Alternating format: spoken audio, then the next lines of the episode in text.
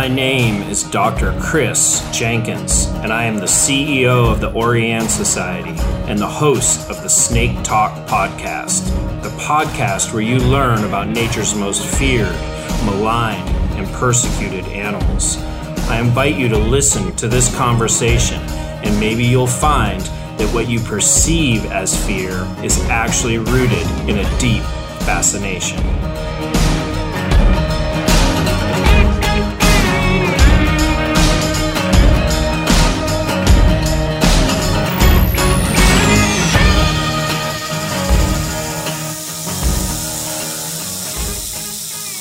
Welcome to the Snake Talk podcast. We are live, and I am here with Howard Inns, and we're going to talk about a very uh, interesting topic to me. And, you know, so the first thing I would say is that there are not a lot of reptile and conservation uh, reptile and amphibian conservation organizations, excuse me, around the world uh, compared to some other groups of wildlife. And so, way back when uh, I was creating and forming the Orianne Society, you know, I, I was researching you know all these different uh, organizations and trying to learn i was really astounded by the the lack uh, of amphibian and reptile conservation in that nonprofit sector but i will say that there is this one nonprofit that I uh, found and I've kind of loosely followed over the years, and I've always been very interested in their work. And many of our listeners have probably uh, especially our US based listeners, I bet have not heard about them, but I'm hoping that you will all go check them out. And this organization is called the Amphibian and Reptile Conservation Trust. And we have one of their trustees with us today. So welcome to the podcast, Howard. Hi, good to good to be on. Yeah, it's good. It's good to have you. So uh, you know, I mentioned you're a trustee of the organization, but just uh, I'm going to dive a little bit into your background. But but who are you? What what are you doing relative to amphibian and reptile conservation? Where do you sit? Where do you work? Those types of things. Okay, that's a, that's a that's a good great place to start. And I guess for me, perhaps like many herpetologists, I kind of started with my own personal interest and. Uh, personal motivations, which go right back, like all of us, to, to when I was a child. And uh, uh, in the UK, we don't have very many uh, reptile and amphibian species. We'll probably cover that as we talk. But um, I can remember going on holiday uh, right from the age of uh, five, six, seven, and catching lizards when I was on holiday. And that kind of sparked my interest. And then I think I probably saw my first snake in the wild in the UK when I was about eight. So this has developed for me from a, a very personal interest in the species themselves and uh, and actually finding them in the wild. And I guess that's very similar to, to, to many of us. But in the UK, where we've got three lizard species, three snake species, and and you know we've got six amphibians as well um, you know, there ain't much to choose from really. so, and I guess then uh, when I got to an age where, you know, I was mobile and I could actually go about and, and look at in different habitats for, for different types of, uh, for different species, um, then I started to sort of think through, well, hang on a minute, you know, I'm reading these books that were written, you know, 20, 30 years ago, and they talk about these places and they talk about the, uh, the species that I'm looking for being quite widespread and common, but I'm not finding them. And then I started to think, well, there must be people that are motivated to, to do something about that. Uh, and that's when I got involved in the kind of conservation side of things. Um, and the Amphibian and Reptile Conservation Trust, we tend to refer to it as Amphibian and Reptile Conservation, we formed from uh, what was originally a bunch of volunteers who are like minded people that were feeling kind of the same way that I did way back in the uh, 70s and 80s. Um, uh, that, that things were not looking as, as, as we wanted them to. And, and uh, you know, we were, we were starting to see quite significant declines in some of the, the key species, particularly the more rare species. So I got involved voluntarily on uh, uh in the 1980s uh, and started to come out with a group of other like-minded people as volunteers to try and do something about it. And what we focused on back in those days was um, to try and try and focus on site conservation and habitat conservation. So the, the, the species that we were most concerned about were the ones that are now uh, protected species in the UK, um, and that's the smooth snake and the sand lizard. And they were restricted to a particular type of habitat or, or, or certain particular types uh, of habitat. Let's let's particular. let's hold on for a second, Howard, because we're sure. going uh, we're going ninety miles an hour to what I want to talk about at the end of the podcast. I'm still okay. at your child. I'm still at your childhood. Okay. Okay. So, no, I, all that information is very good, and and um, I do want to talk about a lot more of that in depth. But so it's it sounds like you were fascinated by these things at a very young age, and your was your family first of all were they supportive of this interest, or was that? Yeah, I was fascinated by these creatures at a very young age. Um, uh, my parents were great they they always liked going out into the countryside, so they they kind of took me places. Did they share the interest that I had? Possibly not, but but they they they tolerated it and they encouraged it, you know. And mm-hmm. I'd, I'd research places to go and say, Dad, I'd really like to go and see this place because I think we'd be able to find this particular species there. And you know, he'd take me. Um, and and you know, I've ended up living very close to one of the places that he he used to bring me. So uh, yeah, they were supportive. And you do. I'm assuming you live in the UK now. Is that right? I live in the UK. I've always lived in the UK. So I live in uh, in southwest Surrey, which is very close to some of the heathland sites that are super important for for all reptiles, but particularly for the rare species, the smooth snake and the sand lizard. Yeah, I noticed that's one of the ecosystems that uh, can I call it ARC? Is that what you use yeah, as an acronym? Yeah, so is that uh, that's one of the ecosystems that ARC focuses on quite a bit. We'll we'll talk about that in a minute. So you so you grow up with this fascination for these animals. You have a supportive family, and you've already mentioned that uh, there was a group of volunteers that were noticing some of the patterns or the lack of these animals, despite what the literature you were reading was telling you. So um, so I'm assuming there's a point in your life where, well, first of all, I'm assuming that your day job or your career, as it was, uh, whatever that might have been, was not in this field because you maybe I'm wrong. Correct me if I'm wrong, but you mentioned doing the amphibian reptile work on the as a volunteer. Um, but but in either case, there had to be a point in in your development uh, you know in your life where you had to make a conscious decision like I love these animals. Should I move in this direction to have a career, uh, or should I go in another direction and then, uh, you know, conserve these animals or work with these animals in other ways? What tell us a little bit about that time in your life and how some of those decisions uh, kind of came came about. Okay, that's a, that's a that's an interesting topic. So they, I, I guess, I got to that point where I was. Um, frustrated a little by the fact that I couldn't find these animals where I'd, uh, I'd anticipated seeing them.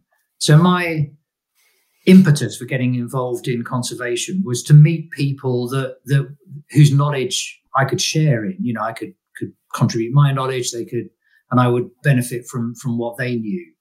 Um, and it was getting to know those getting to know those people that uh, really brought me to the point that you describe, which is a point where you know, you say to yourself, I've got a good career in the IT industry. So my entire career was in the IT industry, and I and I stayed in the IT industry for my entire career. Um, if I do that, well, and and when I started to uh, get involved with other people that were concerned about these animals as well, you kind of make the choice of do I stay, you know, working in the field that I'm, you know, got a good career in, uh, or do I give it all up to, to, to, to concentrate on conservation. And I found that I could actually contribute in, in both ways. So I could still do an awful lot as a volunteer. Uh, I could still contribute in a couple of ways, actually, in the kind of totally practical way of going out looking for things and monitoring populations and getting involved in habitat management.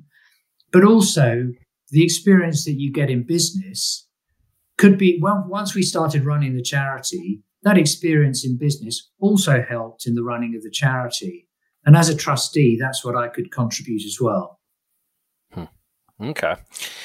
Uh, very interesting. So you so you kind of make this life decision. You're going to continue on your career path, but you found these other ways uh, through volunteer work. I'm, I'm, assuming through you know some philanthropy and, and donating some of your resources as well as your time that you could really have an impact on these these things that you love the snakes and lizards and frogs and such. And uh, so I guess I want to get into ARC, but before we do that, you've already touched on it, but I do want to give our audience a little bit of an overview. So ARC primarily works in the UK. It seems like based yeah. on what I can what I can see, there are some projects in other places or partnerships, but in general, the bulk of the work is in the UK. So just tell us a little bit about the snakes, maybe the amphibians or reptiles in general. You kind of already gave us the numbers, but maybe a little more in depth on the snakes of the UK. Okay, uh, we've got three species of snakes in the UK. Um, we've got uh, the grass snake, or what we refer to as the grass snake, which is a natricine snake. Uh, Natrix helvetica is classified as now. Um, and that's in the same sort of family as the, the garter snakes in, in the US. So it's a water loving snake um, feeds predominantly on amphibians. Um, then we've got uh, a snake in the viper family, the European northern viper, Vipera berus, um, which is, you know, uh, I suppose if you sort of follow their hierarchies up, it, it, it kind of comes together with the hierarchy of the the, uh, the rattlesnakes in the US. Um, fairly short snake. It's uh, no more than two feet or about 60 centimeters in length. Um, and that you know, like most of the, species in the, that group have got has got some uh, venomous capability. So it's got a venomous bite, um, not a lethal bite for humans generally, but uh, still not, you know, still a, a, an, a, an animal to be respected because of its venom.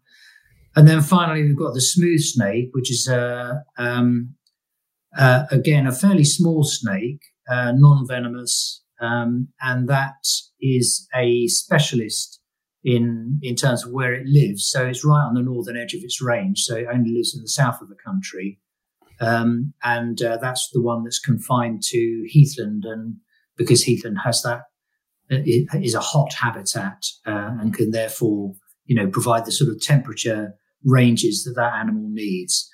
The other two snakes, the adder um, or the northern viper, extends right the way up into Scotland. So that that's right the way through the UK uh, the grass snake extends up round about to the borders of Scotland, and there have been one or two observations within Scotland itself. Um, so that's a more southern loving species. And um, whatever you believe uh, about St. Patrick, who was supposed to have banished the snakes from Ireland, there are no snakes on, on the island of Ireland. Um, so, so the, the, focus is very much uh, on the yeah. mainland UK and Wales and Scotland incorporated in that, of course. Yeah, based on what you've said, I'm assuming that at least uh, within the UK, um, that the of those three, that the smooth snake is probably your greatest conservation concern. That the other, you know, the adder and the grass snake are, are more common, more widely distributed. Certainly, um, is that the case? Uh, it's kind of the case. It certainly was the case when we kind of kicked things off back in the sort of 70s and 80s because and the reason for that was because Heathland itself as a habitat was under so much challenge, so much threat. Um, and we risked losing the smooth snakes along with all the other specialist species that, uh, that sit in that habitat. But, but with the work that we've done and the, a, a, much broader recognition in the conservation community of the importance of uh, dry lowland heath, then you you know we've we've come a long way with the smooth snake. Um, and that we we've got some good populations on the the heaths in Dorset and Surrey. Um, so it's always a, a, bit of a challenge to say this, but it's a hmm. species that's doing okay. You know, yeah. Okay. So, so we've well, got we've got that sorted. But just to, let me just go back to your other point. So the ones, the adder and the, and the grass snake, to me now are more the animals of conservation concern, and mm. partly because they're more widespread and they're not necessarily tied to one specific habitat type, then their populations are more at risk. And there is strong evidence that those populations are declining. Mm, okay. So back to the smooth snake first, but first for our audience, could you describe what a heathland is in terms? I mean, is it a grassland? Is it a wetland? Is it somewhere in between? Um, and why is is is that ecosystem or that habitat type threatened itself? Like, what is the forces that are impacting it? Okay, so it's a, a, a, kind of vegetation structure that typically exists on very impoverished soils. So it typically exists on sands and gravels where not much can grow. Um, it's referred to as a dwarf shrub community, uh, and the predominant um, vegetation types are heathers. Um, there are other there are other dwarf, dwarf shrubs as well, like uh, gorse, which is a, a, a plant that is very familiar to in Europe. I don't know whether it exists It's a spiny plant. I'm not sure whether it exists in the in the in North America. Um, so what what you see is a, a kind of low level, uh, you know, foot tall type of vegetation structure. Because it exists on sandy soils, it warms up very quickly. Um, and it also has lots of exposed patches. So there's quite a lot of bare soil patches. And that's extremely important for things like invertebrates, um, uh, spiders, um, uh, solitary wasps. Uh, and there are some uh, moths and butterflies that, that, that, are sort of specialist on that uh, vegetation community. And the reason that, that I guess it was threatened is that from an agricultural perspective, it was pretty much a wasteland. You know, it, it had very little value as from an agricultural perspective. And typically, what was happening is is two things. One, it was either, and after the Second World War, this happened a lot. It was either being planted up with uh, with with with fast growing coniferous trees, uh, and then that destroyed its value from a wildlife perspective because it came, became a forest rather than a nice, open, hot, sunny environment. Or it was used for for development, which could either be housing, or there were some big industrial estates planted on some of the previous heathlands. Um, so it wasn't regarded as a as a habitat or, or a, a, an area of intrinsic value, if you see what I mean. Hmm. Um, so you know, in the in the, the dark old days, that meant that it would be developed and changed or turned into forestry. Uh, I like to think we're a bit more enlightened now, and we've got some fantastic, just fantastic heathland nature reserves that are, you know, designated as uh, as nature reserves and, and will remain so, hopefully. I just wanted to take a quick break and uh, tell you guys that snakes are one of the most persecuted groups of animals in the world. Unfortunately, most snakes that encounter people end up dead, but the Orianne Society is dedicated to changing that go to www.orianne.org to learn more and join the effort to stop the persecution.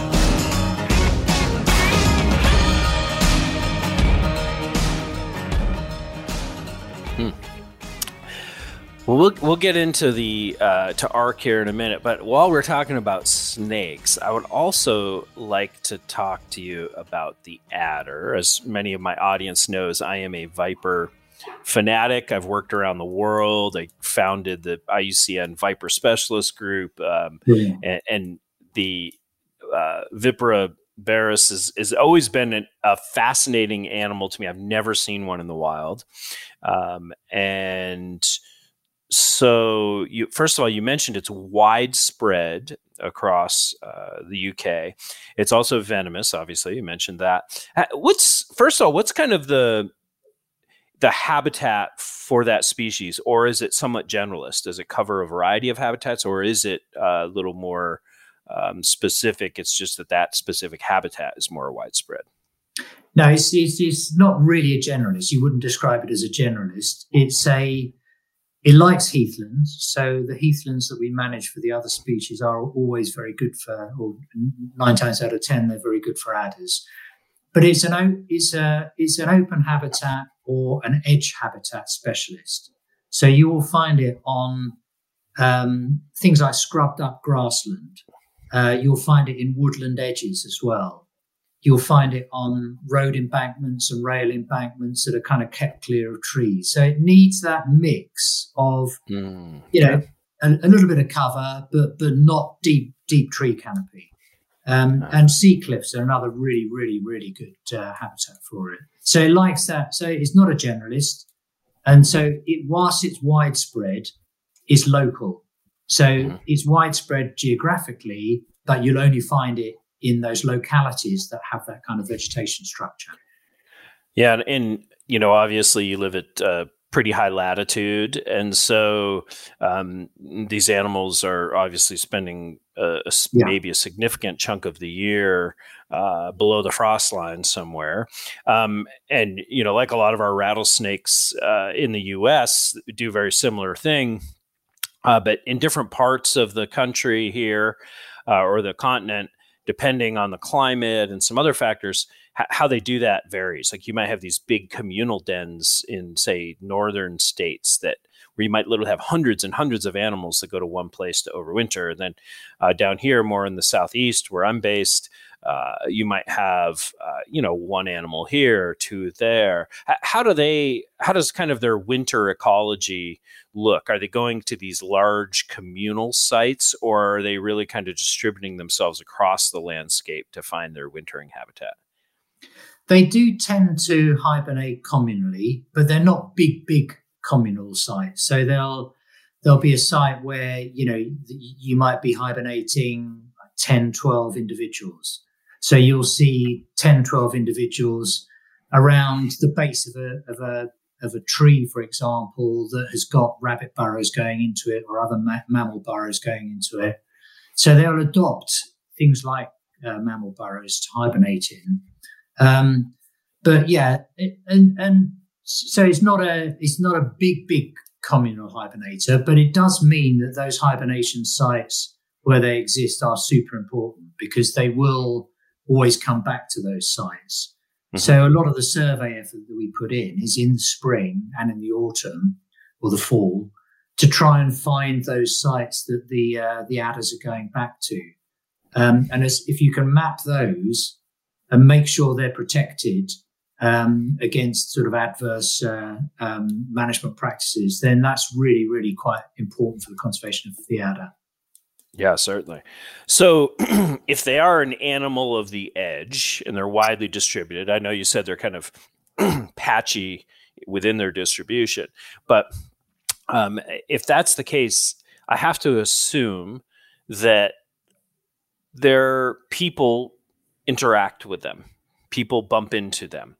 Um, and so I'm just curious. Uh, if we can generalize about people, obviously we're all different, but in a very general sense, how do communities and individuals in the UK react to uh, adders? Is it kind of the same as most places on Earth with venomous snakes, or is is it generally a little more different?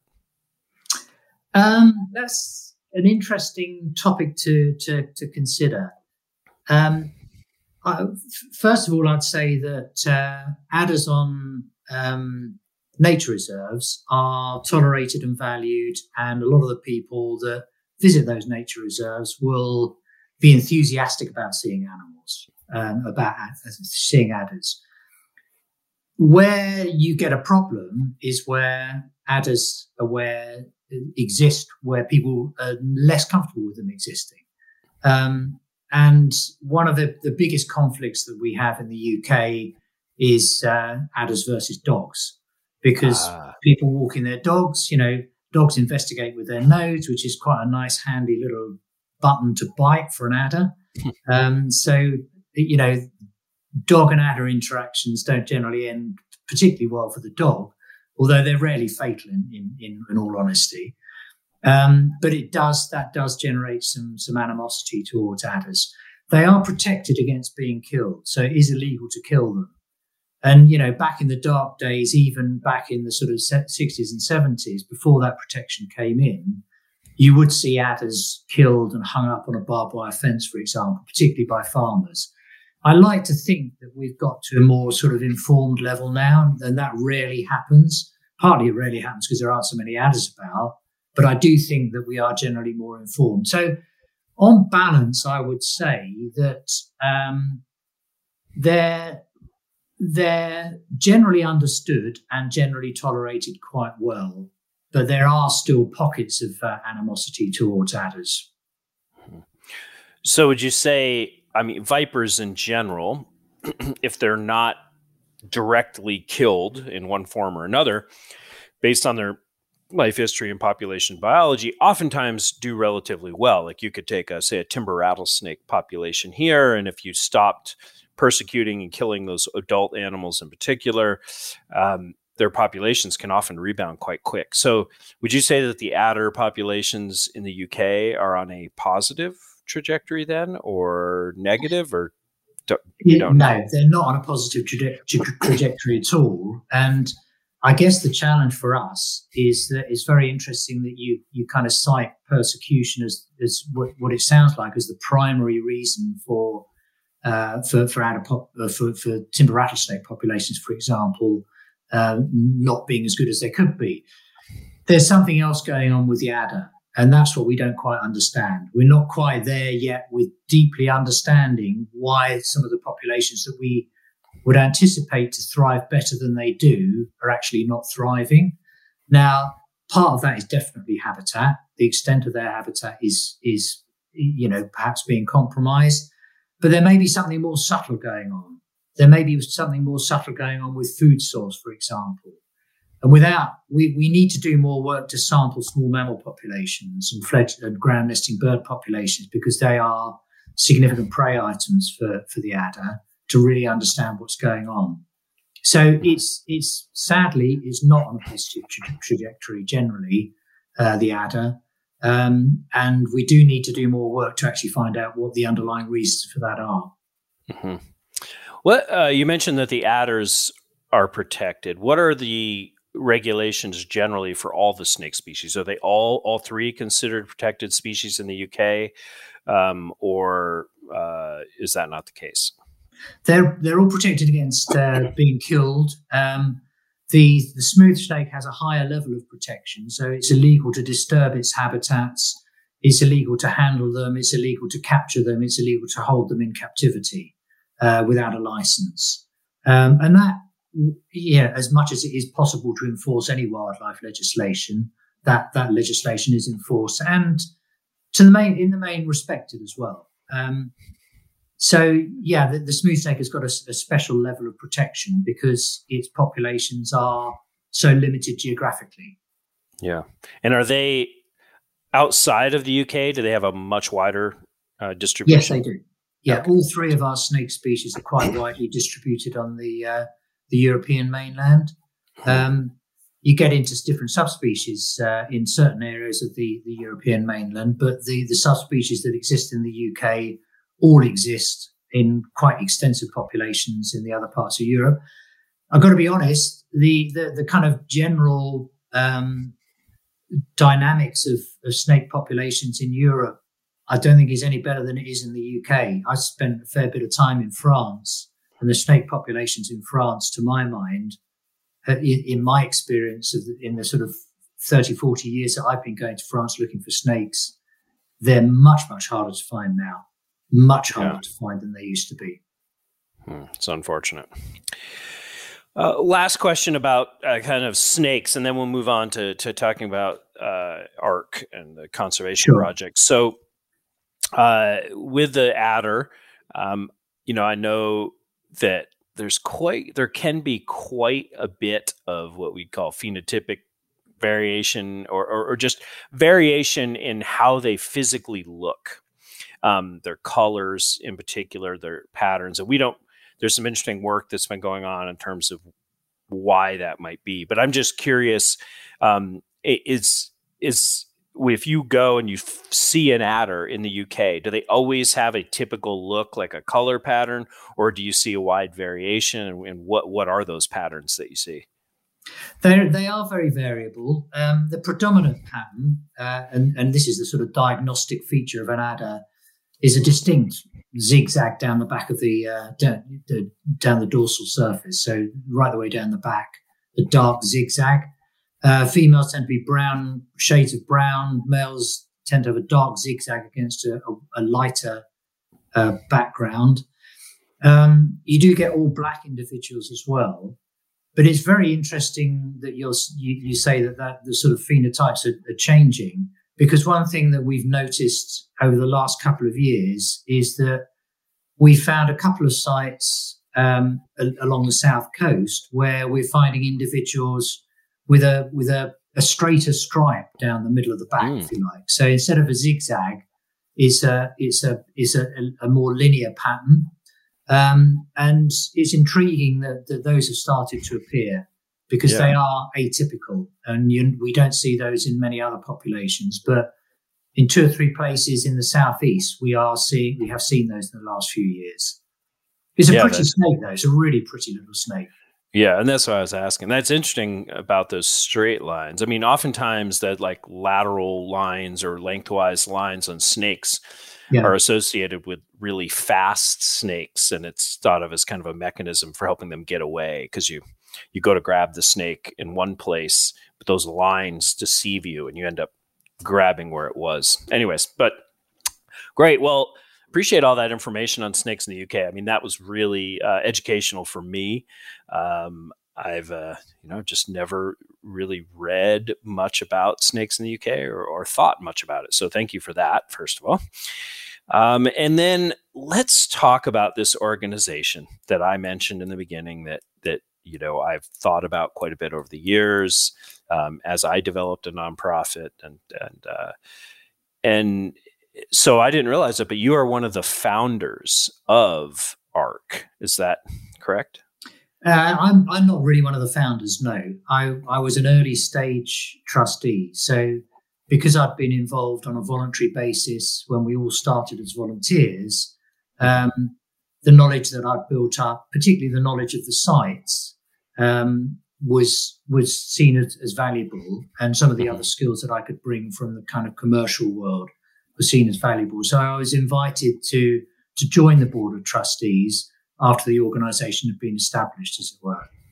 Ah, okay. And so, uh, tell us a little bit about the mission. Uh, so, w- what does uh, amphibian reptile conservation like? What's the mission of the organization?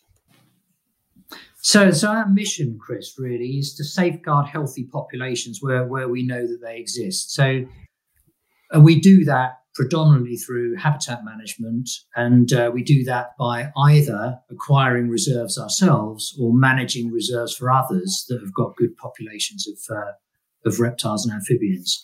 But it really is to make sure that we can we can maintain viable populations of our native species. That's really what our mission is all about. Mm-hmm. And is it? Uh, you mentioned you're a volunteer and you're a trustee and in many organizations trustees are say primarily focused on say the financial side of things whether that's you know revenue raising money but um, i'm sure that's part of what you guys do but it sounds like um, your board also does a great deal of work on the ground. And so, what I'm getting at is how's the organization structured? Um, is it an organization where the board is primarily doing the bulk of the work, or do you have staff that are really working to implement uh, and, and achieve the mission? No, not at all. The, the, the, mission is achieved by the staff. So we've got over 40 uh, staff now. Mm-hmm. Um, and uh, the, the staff are run uh, under the management of the, uh, the chief executive officer, the CEO, Dr. Tony Gent. Um, so they do the work. They absolutely do the work. Um, and they're, they're split into species squads, reserve squads, science and uh, education, and communication. So we've got a number of core work streams.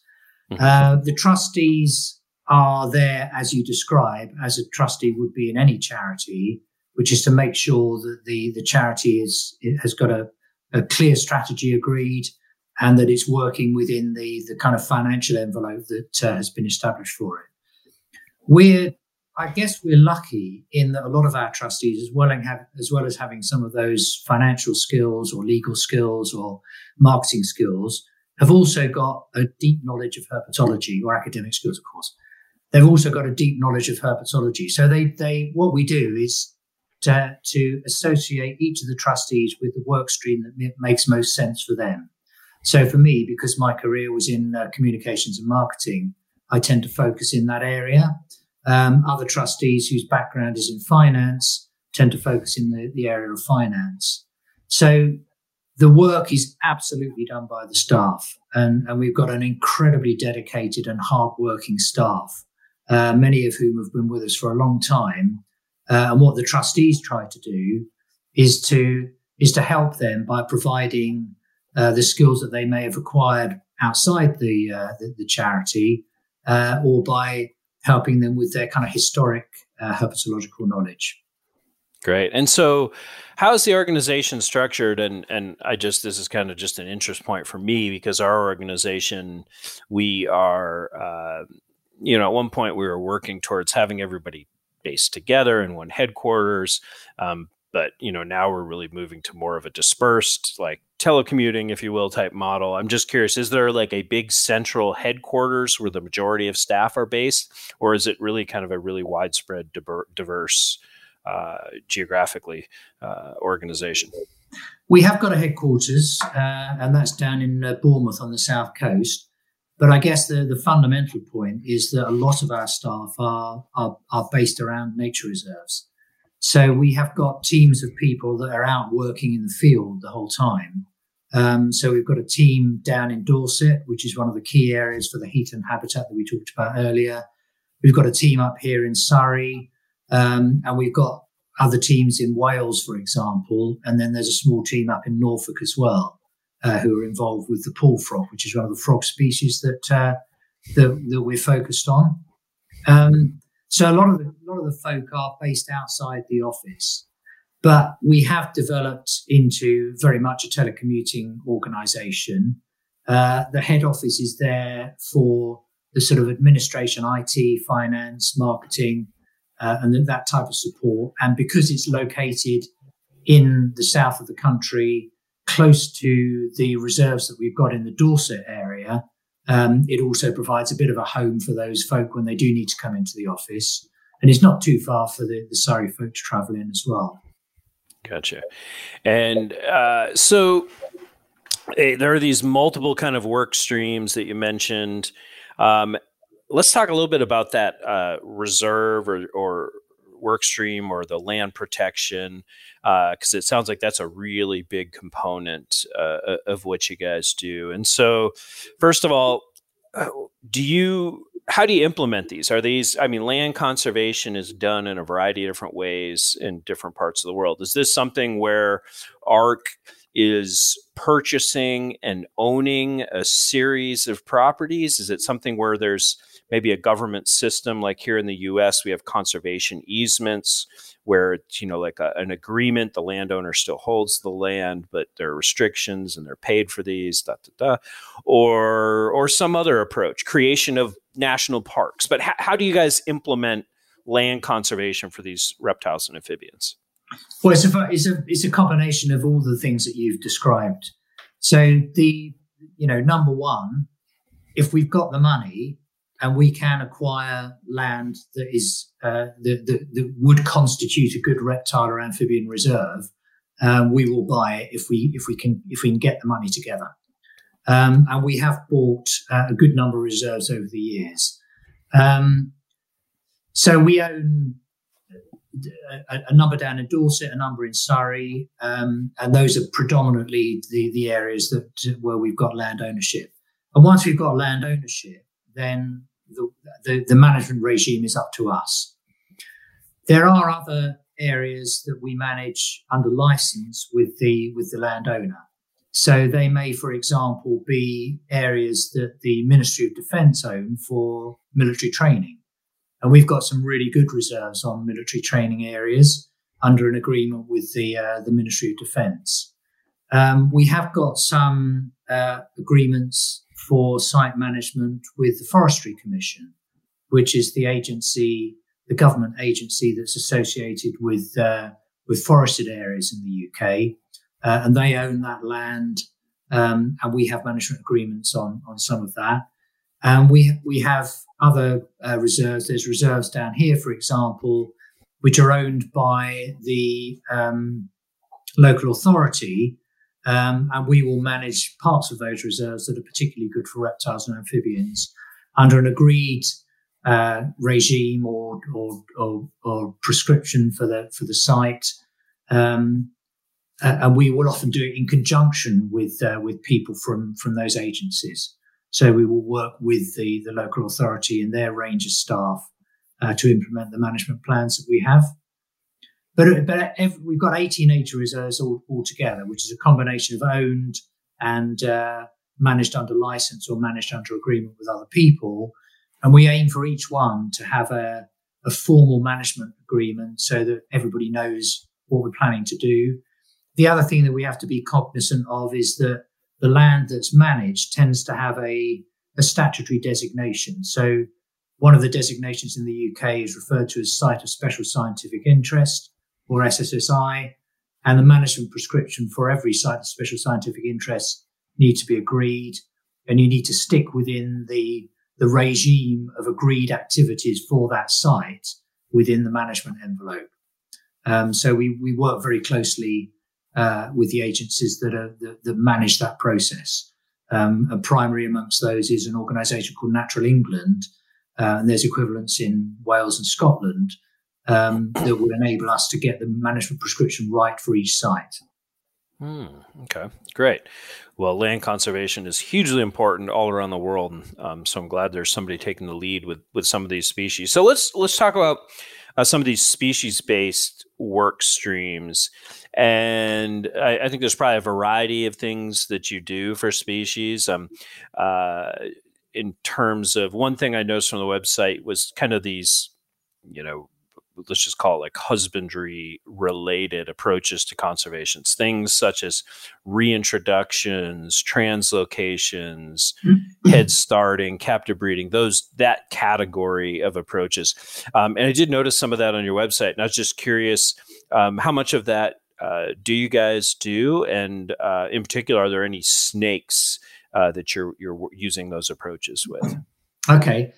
We we use uh, we use and a variety of approaches of that nature. So, and then a lot of them are sort of species dependent, to be honest, Chris. So, um, we'll use captive breeding for the sand lizard, and we have done for many, many years. So, we have got some captive facilities, some facilities that are basically big open air vivaria, where we we maintain a, a population of sand lizards that lay eggs.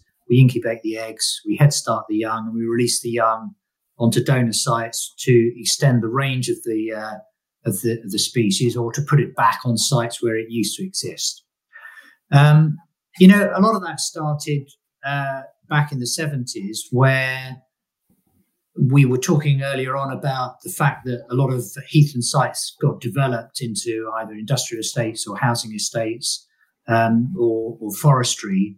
And we used to go and collect the animals that lived on those sites to, to save them being ploughed into the ground, basically. So we started reintroductions because we had animals that had been rescued. And that was true for sand lizards, but it was also true to the point that you wanted to get to, which is about snakes.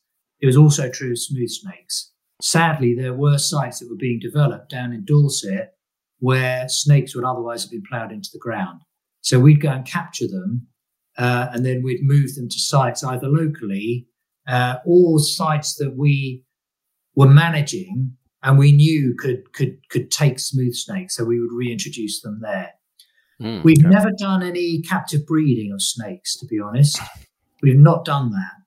Um, there have been other projects that we've been associated with where we've moved other snake species, grass snakes and uh, uh, and adders, but for none of those snakes have we ever done any captive breeding.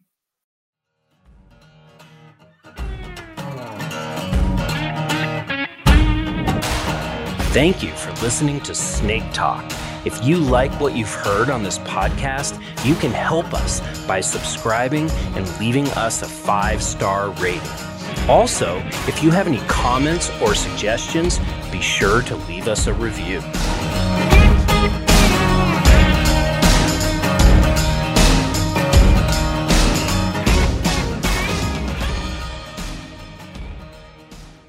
How about some of the other uh, uh, approaches that are you know kind of in focused on species. Um, you know i noticed that you guys do a lot of uh, conservation planning. Uh, you know i would call it for example meaning working with maybe government agencies other nonprofits but really laying out conservation strategies uh, for species. Um, and i'm assuming that's a, a, a big part of what you guys are focused on for some of these. Is that accurate? That is accurate, and I think you know, as we move forward, there's going to be a lot more of that that, that goes on. So we're um, we we have always worked very closely with the other non-governmental organisations that are that are focused on other species. Um, and there's an organisation called Rethink Nature that we were a, a, an original partner for uh, that brings a lot of those organisations together. And increasingly, what I can see happening and what's already happening on the ground is that we're working with those those organisations the, the, the biggest of them is the uh, RSPB, the Royal Society for the Protection of Birds. So they're, you know, the species group in the UK focused on birds. They've got some fantastic reserves, uh, and we work incredibly closely with them on um, making sure that those reserves work for all all species. Um, and in fact, where I sit looking out of the window, um, I can actually see the edge of an RSPB reserve that we've got um, fantastic reptile populations. We've got some great invertebrate populations. So I'm often out there with the guys in the RSPB working on that reserve. Um, and I think that the future is going to be more and more collaborations like that. Um, butterfly conservation in the UK have got some great reserves as well. Um, and uh, again, working closely with them, we can make sure that the management prescriptions that they have for butterflies, which are often very, very precise for mm-hmm. butterfly species, will also work for the reptiles that uh, that exist on those reserves. Yeah. So that's huh. the future I can see. That's great. Sounds like you must live in a very nice place too, if you're looking out your window to nature reserves. So I am lucky. Yeah, chose well. yeah, yeah. I, I, am lucky as well. I live in a, a very rural, wild place. But but anyways, back to the uh, back to ARC. So how about research? Um, I know that's an important part of conservation. It's it's maybe not always it's not the on the ground action, but it often informs those actions. Is that something that you guys implement research on these species yourself, or do you you know say partner with uh, local universities? How, how, do you approach that research question and, and uh, obtaining the knowledge you need to make uh, relatively accurate decisions for your actions? Yeah, we, we, we, we invest as much as we possibly can into research. Uh, typically, what we will do is to sponsor uh, PhD studies on, on, on particular species or particular aspects of uh, of conservation. So one that we sponsored recently um, was to look in a bit more detail at a sand lizard re- reintroduction site and look at how the animals that we were introducing were dispersing across those that site. Um, and that that is immensely helpful in working out the management prescription uh, if we are putting animals back onto a site that didn't didn't previously have them. Uh, so we can see how far they spread, how much they sort of hang around the areas that uh, that we originally introduced them to. And we sponsored many other um, uh, uh, PhD students in a, in a similar way. Uh, we've got one coming up. This is an interesting one. Um, one of the conflicts that we have in the UK uh, is a conflict between uh, released game birds and reptiles. So every year in the UK, there are literally millions and untold millions of pheasants released, uh, which are used, you know, people go out and shoot them. And um, we're, we're, you know, only too well aware that those pheasants will eat certainly young reptiles um, and probably quite quite well grown reptiles, to be honest. Uh, but we, that's never really been quantified or studied in any detail. So we're working towards having a PhD um, focused on that particular topic, which I think will be very revealing. Yeah, that'll be interesting. Um, and certainly, uh, you probably would be able to get a lot of those pheasants in hand and examine their gut contents and other things. So, anyways, that's uh, yeah. that's great. How about the la- the last kind of uh, work stream, if you will, that I wanted to talk about was policy. Um, and uh, you know, we Orianne Society uh, we do the research and we do a lot of the on the ground conservation action, but we do stay away from like lobbying, litigation, uh, policy mo- for the most part, policy related work. So, I, but I did see some of that on your website. So I'm just curious. One, what type of policy work you do, and then two, how do you balance that working in the policy world with the kind of boots on the ground world, if you will? That's it. That that you, you've identified that as a potential area of conflict quite quite quite succinctly there, uh, and it is tricky to get the the line right. Uh, we do get involved in policy work, uh, and we're quite lucky to have a number of senior staff that have previously worked for the uh, conservation agency, the government conservation agency, and that's incredibly helpful because they understand how the systems work. So we will um, get involved in what we hope is a very sort of constructive and uh, a, a, a, a, sort of collaborative way uh, where we possibly can to try and influence policy. Um, you know, there's a couple of sort of hot topics around at the moment. Um, there is a review going on of our wildlife protection legislation that's going on right at this moment, which is basically looking at the lists of animals that are protected and trying to determine whether the right ones are, are, uh, are, are, being offered the right level of protection. And there was a time when part of that review had the potential to take some of the species that we've got concerns about off the list of being protected, which is something that clearly we didn't want.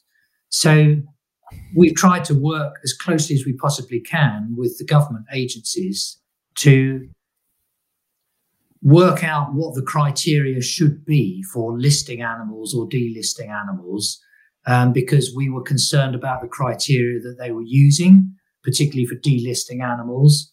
Um, so we will try and influence policy in in that way.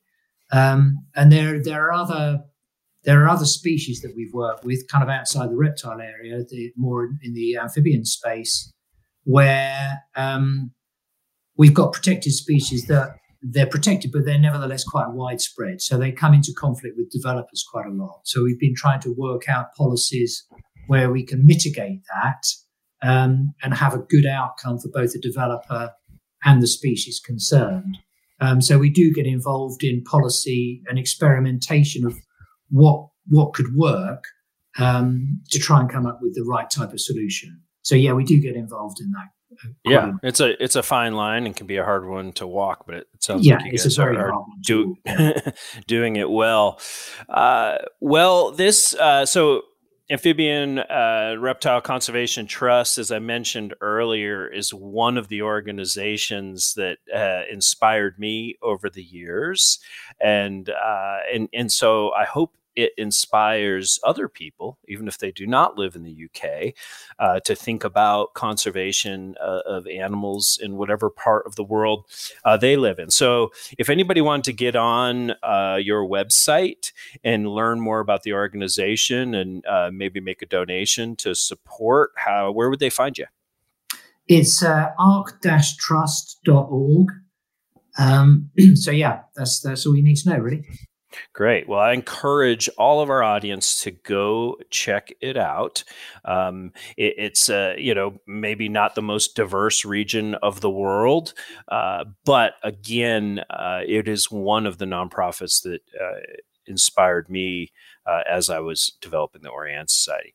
Uh, so, the last thing I want to do, and then we will close out here, is I like to have all of my guests tell me their best snake story.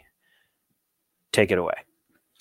Okay, well, I thought long and hard about this, Chris, because uh, um, you know we've all got loads of stories, but the, the the one I've chosen is it actually relates to the grass snake. So the grass snake in the UK uh, is an egg-laying snake. So the other two snakes they they bear live young uh, but the grass snake lays eggs. And because the UK is, is pretty cold, to be honest, they have to find somewhere warm to, to lay those eggs.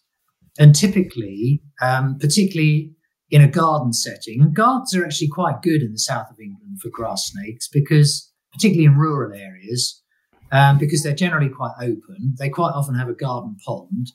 Um, so grass snakes get attracted into to feed on the amphibians and fish that might live in the garden pond.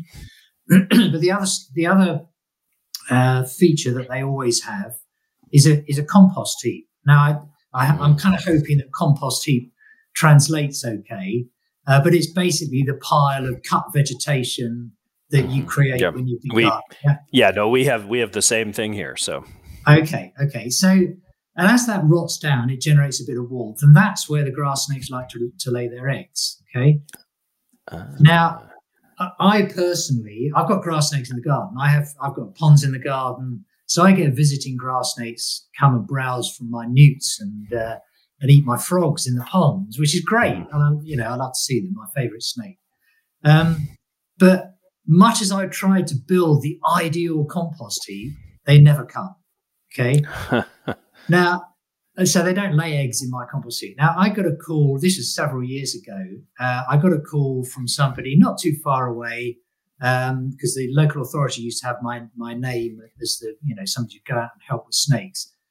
And uh, I took off with a with one of my colleagues, um, and we went to see this beautiful garden in another part of Surrey. Surrey's got some really big properties. Um, beautiful garden, and they got a nice compost heap on the edge of the lawn. And uh, this compost heap, it was pretty scruffy actually. The compost heap, it was a bit mucky, um, and uh, but it had attracted loads of grass snakes. So it must have been there for some time, and these grass snakes had become accustomed to using it.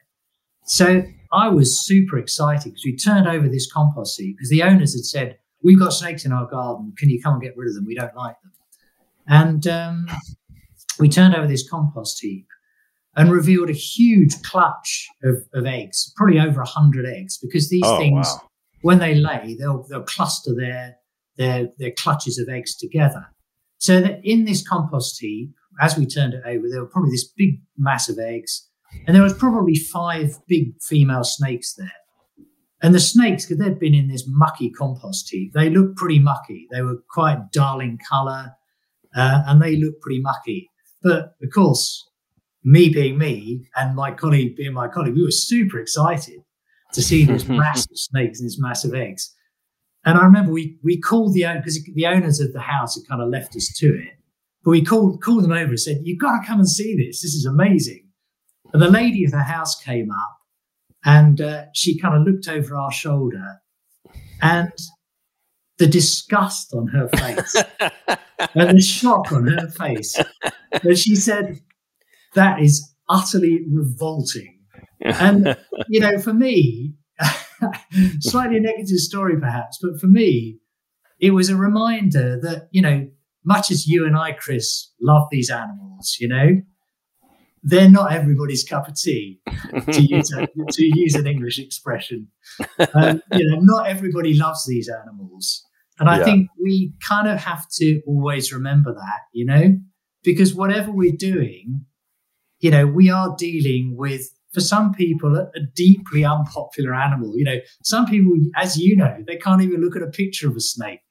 Yeah, yeah. You know. No, I have family members like that who Yeah. can't see a snake on TV, and you know, so. Yeah. So Well, I good love- reminder to me. Yeah, I love that story. Uh, what a great experience, and uh, what a great reminder, as- as you mentioned. So, um, well, uh, I think we're going to wrap it up there. Uh, I know you have somewhere to be, but I do want to thank you um, very much, Howard, for for joining us today. I learned quite a bit, and I, I enjoyed it as well. Yeah, me too. Thank you very much, Chris. Great. And I just wanted to thank our audience and tell everybody to remember snakes are animals too, and it's a privilege to see one in the wild.